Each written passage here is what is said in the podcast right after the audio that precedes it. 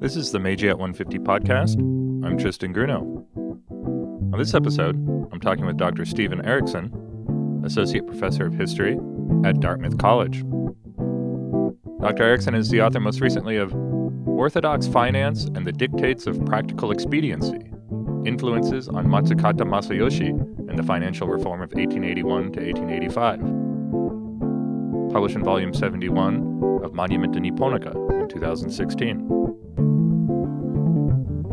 Doctor Ericson, thank you so much for talking with me today.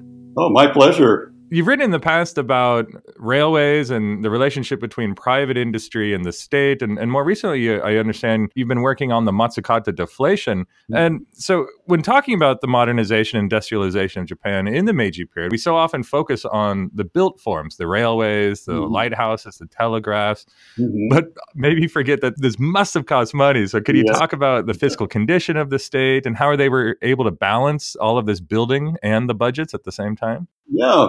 So the main sources of revenue, you know, tax revenue was the fixed land tax. Um, you know, that accounted for something like four-fifths of government revenue. And then you had a number of indirect taxes, right, consumer taxes. And the most important of those was the sake brewery tax, which uh, was equal to all of the other indirect taxes combined. You know, so as far as uh, the, the revenue stream, those were the main sources. You know, there's a little bit from tariffs, from customs, but of course those are fixed at a very low level under the unequal commercial treaties imposed by the Western powers, you know, sort of fixed at more or less five percent of the value of imports and, and exports as well. But the main way the government made up for deficits or shortfalls was to print money. You know, they basically uh, printed fiat or, you know, inconvertible money. So in the case of government notes, government paper money, it was from eighteen seventy-two. And then in the case of the national banks, these private banks that were chartered by the, the government, it was from eighteen seventy-six. They were issuing irredeemable notes. Uh, and so it was. Uh, they were not backed by gold or silver, which was actually flowing out of the country because of chronic uh, trade deficits. And in fact, almost every year of the eighteen seventies, Japan ran a trade deficit other than the deflationary year of eighteen seventy-six. It was the one year where there, you know, there was a sort of a positive trade balance, but then it went right, right back to negative balance, I guess. So you have the government and these banks printing money to pay for projects, to, in the case of the government, to, to make up budget deficits. And the government also printed so-called supplemental notes, uh, which were meant to be just temporary. But whenever there was a shortfall in revenue, you know, they would issue these. But basically, the government kept them on the books. And it wasn't until Matsukata became finance minister that the finance ministry actually moved to retire those supplemental notes. So those are the main ways that the government uh, paid for all these nation-building projects.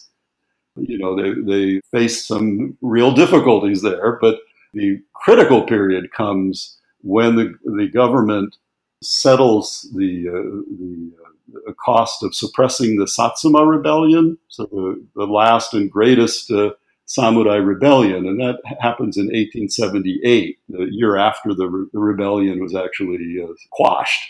You know, so the government and national banks issue you know, huge amount of additional inconvertible notes, and that eventually sets off by eighteen seventy-nine just runaway inflation, currency depreciation.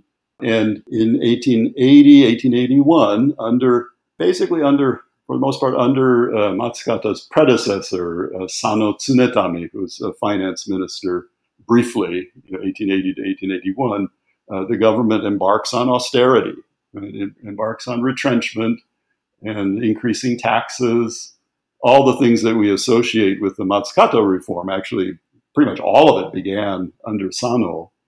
And then Matsukata intends to continue these policies. And the one thing that he does follow up on is establishing a convertible currency, you know, stabilizing the currency. And so from eighteen eighty-two to mid-eighteen eighty-three, he actually contracts this bloated money supply at a kind of frenetic pace. He retires all of those supplemental notes that had been issued to cover budget deficits, and then he begins to retire uh, regular government notes, you know, fiat notes. And as a result of this drastic currency contraction, there's a pretty serious uh, deflation and depression in Japan.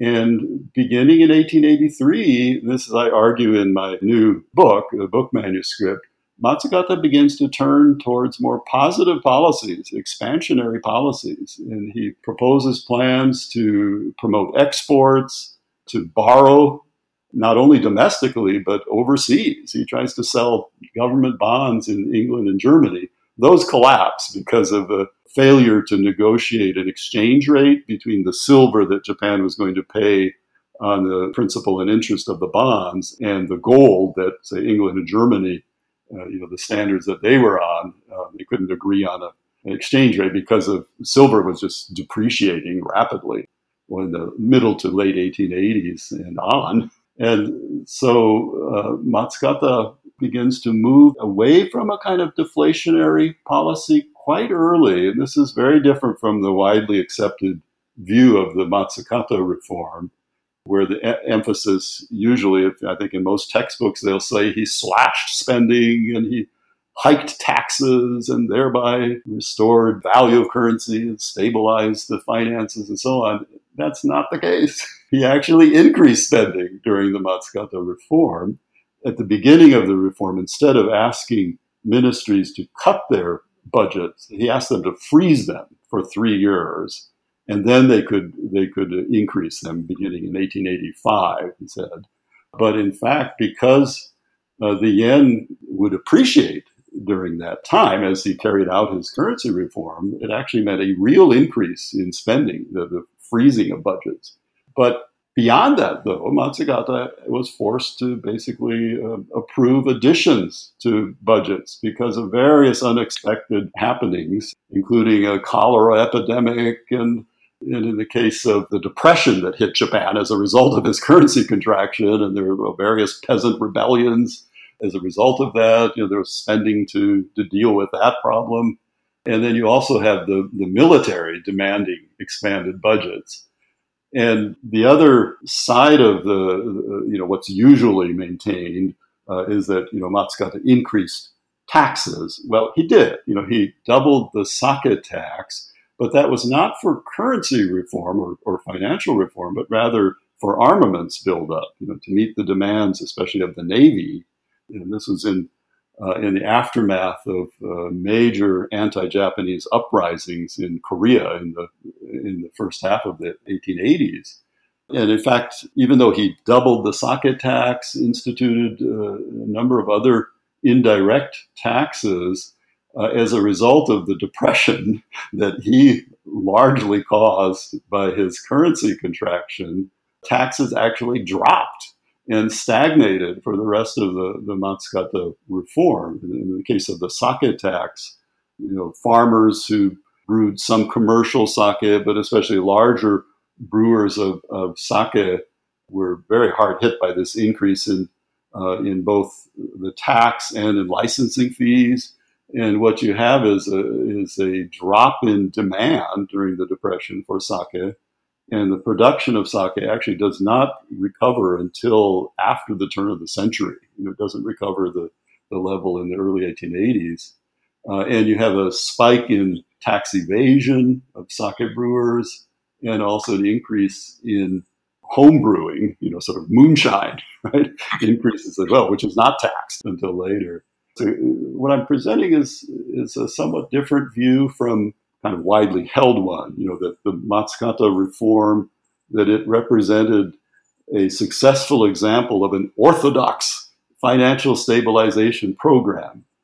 And I'm arguing that other than the currency reform, which was quite orthodox in terms of mid-nineteenth century, you know, European economic liberalism, you know, you, you want to have a hard currency that's backed by specie, you know, stabilize your currency. That Matsukata certainly carried out, and he, you know, eventually in eighteen eighty-six, you know, put Japan on a de facto silver standard, where both the old in convertible government notes and new notes issued by the Bank of Japan, beginning, there was a preliminary issue in eighteen eighty-five, but from eighteen eighty-six, you have these new convertible Bank of Japan notes. You know, they're all redeemable in silver after eighteen eighty-six, and the government uh, over time retires all of the, the inconvertible uh, government notes, the fiat notes, and replaces them with Bank of Japan notes. But other than that, uh, Matsukata's policies were actually quite unorthodox. His policies actually resemble uh, sort of heterodox critiques of of, of I M F-style um, you know, orthodoxy in recent decades. You know, we have this Washington Consensus for uh, former Soviet bloc nations and other uh, transitioning and developing nations, right? Uh, as a as a condition for loans, they have to carry out the uh, um, Uh, you know, increase in taxes, and they have to privatize uh, state industries, and uh, they have to, uh, uh, you know, retrench on spending and so forth. You know, all the things that we think Matsukata carried out.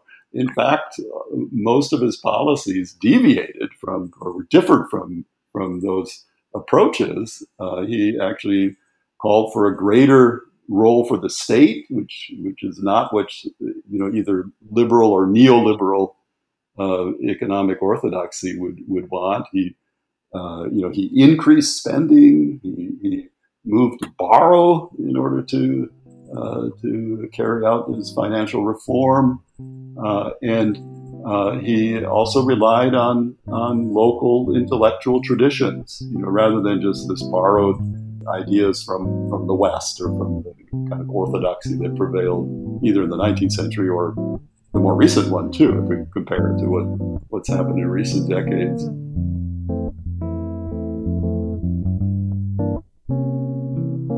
As you mentioned, one of these narratives of the Matsukata deflation that we see in the textbooks is this painful retrenchment, but one that's necessary. And, but as you mentioned, there it does cause a depression in the countryside, it leads to peasant revolts. Yeah. I'm curious, especially on how this impacts not only the economy, but the relationship between the government and the business sector. Mm-hmm. I mean, another of these received narratives of the Meiji period, it's all about this collaboration between state and business in order to promote industry, the, the Shokusan Kogyo policies. Mm-hmm. It's this close working and close relationship between the two mm-hmm. that allows Japan to industrialize. And you get these model factories that the state sets up, like the railways, the Tomioka Silk Mill, all these other model industries that government can then sell off as a way to spur the growth of private capital. Is that what's happening? Is there a change to this during the eighteen seventies? Or or maybe do we need to complicate that whole narrative as well? Yeah. So the eighteen seventies, certainly there is this partnership between the government and, and private enterprise. You know, the government is subsidizing various industries. Uh, shipping in particular, right? It, it, it provides subsidies to Mitsubishi, and the state itself is heavily involved, as you say, in model uh, factories. You know, the, the usual view is that, you know, the, they weren't particularly successful, right? These state enterprises, they may have been important for introducing technology and certain ideas about industry, but they really, for the most part, didn't become profitable or successful until they passed into private hands, is the is the normal view. And I, for the most part, I think that's true. You know, many of the textile firms that the government set up were just not appropriate for Japan. And there's an interesting difference between cotton spinning and silk reeling, I think. You know, so the Tomioka Silk Reeling Mill was actually too large, too big and uh, sophisticated for private entrepreneurs to copy, um, you know, mainly because, uh, you know, they would they would tend to to establish mills on a smaller scale and have more kind of hybrid technology using wood and uh, so forth for the, uh, you know, reeling uh, equipment and so on. Uh, and so the Tomioka mill, you know, just did not serve as a, as a really good model. And then in the case of cotton spinning, it was almost the opposite. You know, that the government mills were too small to capture economies of scale. And there, you know, you can really make a strong case that private initiative was much more important than the state in uh, in, uh, in cotton spinning, which of course became the main, uh, you know, the leading sector of industrialization as we move into the late eighteen eighties, eighteen nineties with those company booms. And in the case of, you know, like the Sakai, I think the Sakai cotton spinning mill, there were a couple of mills that the government set up. Um, again, they were they were too small, and the the the model for pretty much all successful cotton spinning companies in the, the Meiji period was the Osaka Spinning Company, you know, founded by uh, Shibusawa Eiji, who's the, as uh, Peter Deuce very nicely put it, the Johnny Appleseed of Meiji business, of Meiji capitalism, you know, who helped found like five hundred joint stock companies. But that Osaka spinning mill was much larger, and it, it did much more efficient and could capture those economies of scale. And that became kind of the prototype or the model for for the, you know, really successful companies like Kanegafuchi and uh, and and so on. Um, but you know, the usual view is that once we get to the Matsukata reform, you know, we have the privatization, right? The sell-off of these uh, government enterprises. They uh, almost all of them pass into private hands, other than the railroads. You know, the government hangs on to those, and then of course arsenals, uh, you know, telegraphs. There's some other sectors that the government uh, retains, but it sells off pretty much all the factories and uh, non-military factories and, and mines to the private sector. So we have a shift towards a more laissez-faire economy is uh, is kind of an argument you often hear. And I think Chalmers Johnson, in his book on MITI uh, and the Japanese miracle, you know, he argues that Japan moved more or less in a laissez-faire direction under Matsukata, and that I'm questioning.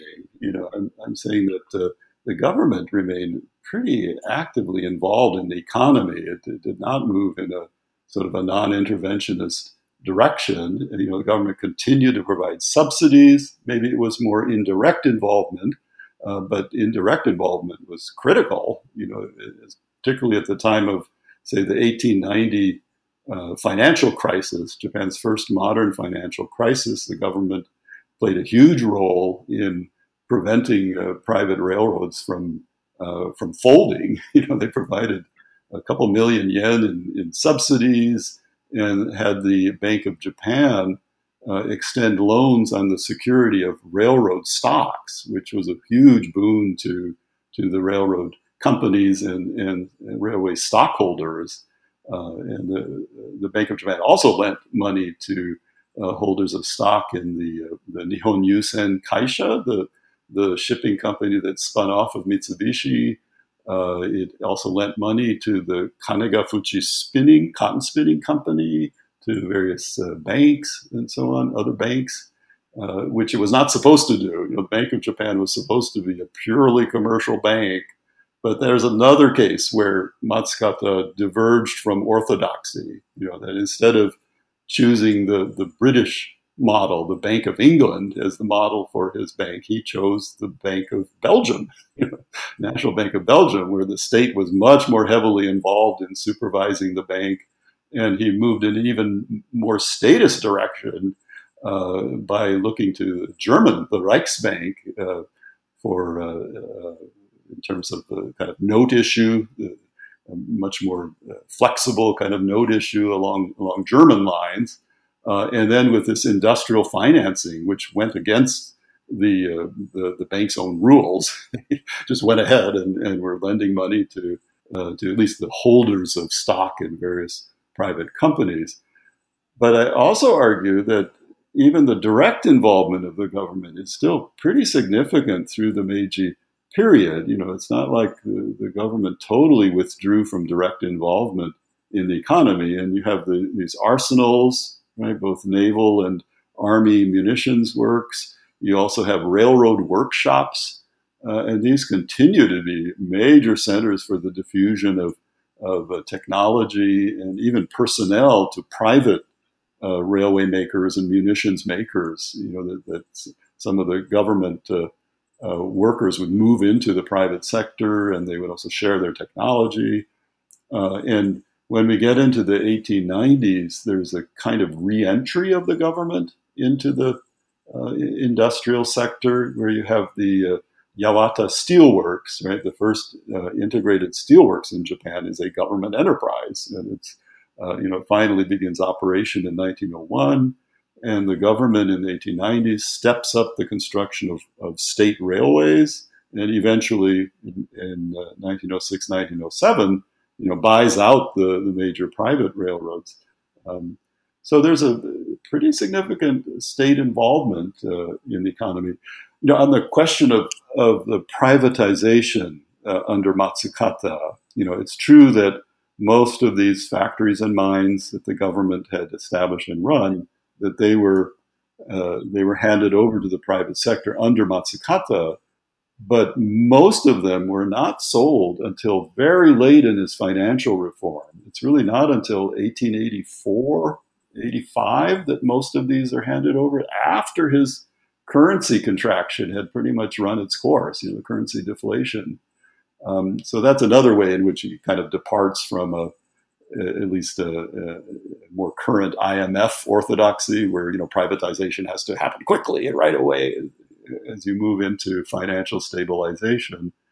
And what I found is, you know, the, the, the common view, understanding, is that the vast majority of these enterprises were losing money, you know, so that it was not just uh, a desire to promote private enterprise, but it was also a desire to cut losses, the, the sale of these enterprises.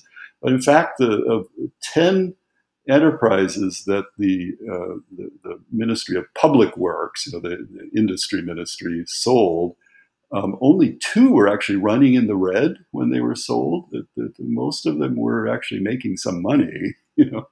Um, and the other thing is, when we get into the, the Matsukata reform, the government continues to pour money into railroads and mines. Uh, and so that government spending on industry actually increased in the first three years of the Matsukata reform compared to the previous four years. So from eighteen seventy-seven to eighteen eighty, uh, industrial spending actually dropped during those years, you know, so that in a sense, the real retrenchment in industrial spending took place before the, the Matsukata reform. Although after eighteen eighty-four, you do see a, a pretty significant drop in, in spending as, as the government moves more or less in a, in a direction of indirect support of, of private enterprise, though still having a hand, as I say, in, in major sectors. And the you know initially the government tries to unload its its factories. So some, many of them were running in the red, those uh, those uh, run by the Home Ministry, some of the textile mills and so on. But only, I think, two enterprises were sold in the early eighteen eighties. And it really wasn't until the mid-eighteen eighties that, that uh, you begin to have, you know, more accelerated sale. And because there were just so few takers for these factories, uh, you know, initially the government set very strict conditions for the sale. They, they wanted to get a good price for their enterprises. It was not a fire sale, you know, bargain basement sale from the beginning. But beginning in, in uh, eighteen eighty-four, they basically relaxed the uh, requirements. So the buyers of these government enterprises didn't have to pay the the full, you know, investment that the government had made, and it was a much easier uh, payment schedule. And the government was looking not so much to recoup its investment as it was to find buyers who could who could run the enterprises. Right? So they were often leased to to uh, uh, private businessmen, and then after they had shown that they could run them, then they would they would finalize the sale.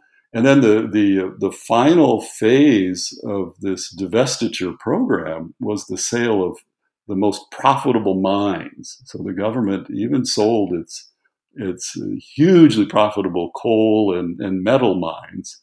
Uh, that began in eighteen eighty-eight with the sale of the Miike coal mines to Mitsui. And there's a kind of fishy story there that Mitsui outbid Mitsubishi by two thousand yen. I think, you know, and the, and the total price for Miike was equal to the price of all the other enterprises sold by the government. And that Miike coal mines became the sort of dorubako, the, the dollar box of Mitsui. It, it basically financed its expansion into all sorts of sectors. And Mitsubishi, sort of licking its wounds after losing out for the big prize, uh, it uh, in eighteen ninety-six, which is kind of the culmination of that whole government enterprise sale program, it bought the very rich uh, Sado and uh, what was it um, Sado and Ikuno, the gold and silver mines from the government. So even those were sold off uh, to uh, to the private sector. Now those enterprises, especially the, the gold and silver mines, they had been handed over to the imperial household. This was part of an effort to uh, to uh, consolidate the, the financial independence of the imperial household before the opening of the Diet, you know, when the parliament could mess with things, you know, they just avoid that, and so that they would have a secure source of funding in the imperial household. But ultimately, it was decided, you know, you just have to invest so much money in updating the mines, and, and you have to compete for labor with private mines. Let's just get rid of them. So they eventually sold those to, to Mitsubishi. Um, but the other thing that Matsukata did you know, during his reform was uh, he had the he uh, convinced the government to pass a a, a peer's hereditary, um, what's it called, hereditary. Uh, Uh, something law, um, estate law, I guess it is. And so he basically gave big chunks of stock in, in state-subsidized companies, private companies, to the peers, you know, to the newly established aristocracy, including himself. Right? He basically enriched himself as well. And so they got stocks in the N Y K and the, you know, Japan Railway Company and various uh, banks, Yokohama Specie Bank and so forth. And he also had uh, huge blocks of stock uh, in the Bank of Japan, the Yokohama Specie Bank, the the, uh, you know, the N Y K Shipping Company, uh, handed over to the imperial household too. So in a sense, you know, the imperial household became kind of a, almost like an investment arm of the state, you know, and it went on to buy stocks in a sugar manufacturing company and uh, various other other private industries. And so you have the imperial household and the peers, you know, the, the new nobility as kind of proxy investors for the state, you might say, you know, so here's another kind of indirect uh, sort of involvement of the, of the government in, in the private sector.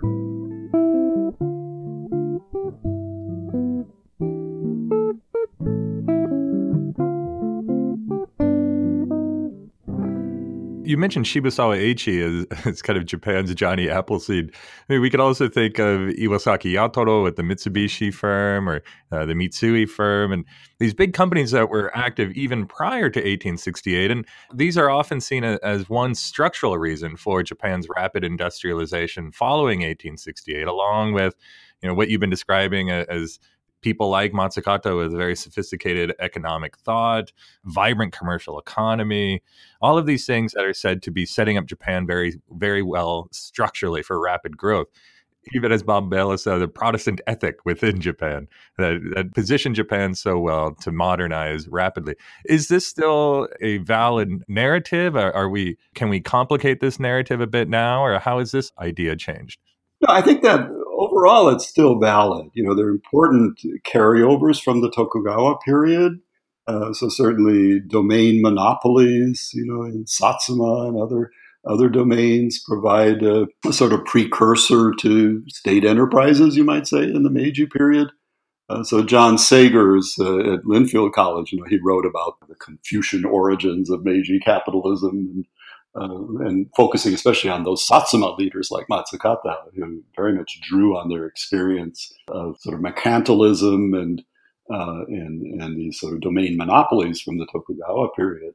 And you know, you have a number of sort of preconditions, right, that really uh, lay the groundwork for industrialization after eighteen sixty-eight. So you have, you know, just to name a few of them, you have the rise of a money economy.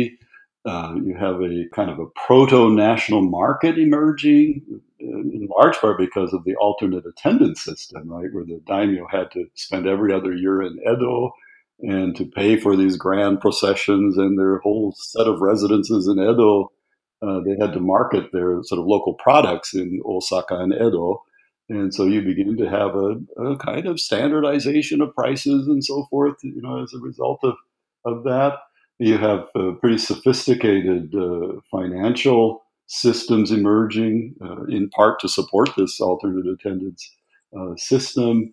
And in the countryside, you know, Thomas Smith, for example, uh, you know, talked about the dynamism of, of rural industry, of rural manufacturing in the Tokugawa, late Tokugawa period, right? So, so sericulture, you know, raising silkworms and paper uh, making and weaving and so on. And that these kind of cottage industries, you know, were kind of a breeding ground for the sorts of skills that could be readily applied, for the most part, readily applied to modern industry, particularly textiles, right, is the kind of leading sector in the Meiji period. So there's a number of ways in which uh, one could argue that the Tokugawa uh, really paved the way for modern economic growth.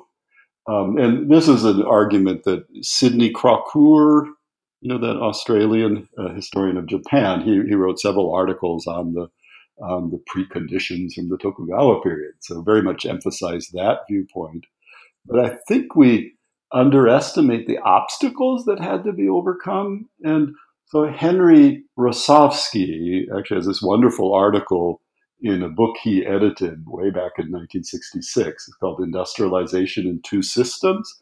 And the article he wrote was about the, Japan's transition to modern economic growth. And he emphasized the obstacles, you know, the various things that had to be uh, hurdled, you know, to, to for modern economic growth to begin. And he mentioned, for instance, uh, you know, certainly the semi-autonomous domains, which meant that you have, although you may have a proto-national market emerging, there's still all these divisions within Japan. Um, not a unified, uh, you know, transportation network necessarily, although we're moving in that direction in the Tokugawa. Um, and also you have just the agrarian orientation of the ruling class, which saw agriculture as the foundation of the nation. Um, you know, that thinking, it didn't go away overnight. You know, it took a while for for government leaders to recognize, you know, the importance of, of industry, right? And the, the Iwakura mission from eighteen seventy-one to eighteen seventy-three was kind of a real eye-opener for some of the more conservative government leaders who were just amazed at what they saw in the West. You know, I think one member of the mission said, um, you know, nothing grows from the ground. They're just black smoke rises from everywhere. You know, it sounds like an environmental nightmare, but, you know, for him, this is really impressive. You know, the industry was kind of the way to, way to go.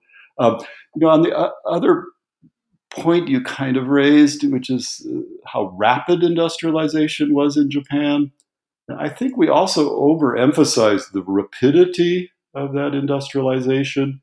Um, you know, that it, it really took Japan several decades to uh, achieve industrialization on a broad front. You know, that, I mean, you have the beginnings of modern industry in the uh, Uh, in the Meiji period, but you know, at the time of, say, the Matsukata uh, reform, the first half of the eighteen eighties, of the total labor force in Japan, only two percent were in modern industries. You know, and traditional industries like sake brewing, you know, hand weaving, uh, those accounted for over a quarter of the labor force, uh, and agriculture, forestry, they accounted for the, the rest of the seventy plus percent. You know, of the working population. And uh, and the point emphasized by, for instance, Nakamura Takafusa, the, the leading economic historian of, of Japan, uh, you know, is that the, the traditional industries continue to be just vibrant well into the, the twentieth century, until even the nineteen twenties. And it's really not until World War One that um, Uh, that manufacturing industries accounted for more than half of industrial output. You know, that the majority of, of uh, industrial output in the Meiji period was coming from the traditional sector. You know, and uh, and I think we, we sometimes forget that uh, you know the the sec- actually the biggest manufacturing industry in, for much of the Meiji period was sake brewing. You know, that was like nationwide, right? And it was, you know, the biggest source of, of revenue, tax revenue for the government after the land tax. Um, so those kinds of traditional industries uh, remain very important. And it's probably not until maybe even World War One that we could talk about industrial revolution, uh, Japan going into industrial overdrive. Although some would counter by saying that, you know, the Meiji period was absolutely crucial. You know, you have the establishment of a legal, financial, communi- communication infrastructure. Uh, you have major breakthroughs in industries such as textiles and as well as steel and chemicals. That all comes in the Meiji period. Um, you know, so it was important foundations, but I would still argue that you really see just the beginnings of industrialization in Meiji, and it's probably not until World War One that you can really speak of a, you know, industrialization, a kind of self-sustaining industrialization that doesn't rely on the output of agriculture to sustain it, which was kind of the Meiji model, you know, agriculture as the pillar of industrialization. It's not until uh, the nineteen twenties, agriculture sort of hits a plateau, but modern industry takes off, you know, as, as we get into World War One and interwar periods. The Meiji at one fifty podcast is hosted by Tristan Grunow at the University of British Columbia in Vancouver, Canada. This podcast would not be possible without the cooperation of the U B C Center for Japanese Research and the technical assistance of the U B C Faculty of Arts I S I T. Find out more about the Meiji at one fifty project, including the Meiji at one fifty lecture series, digital teaching resource, and workshop series by visiting our website, meiji at one fifty dot arts dot u b c dot c a. Thank you for listening.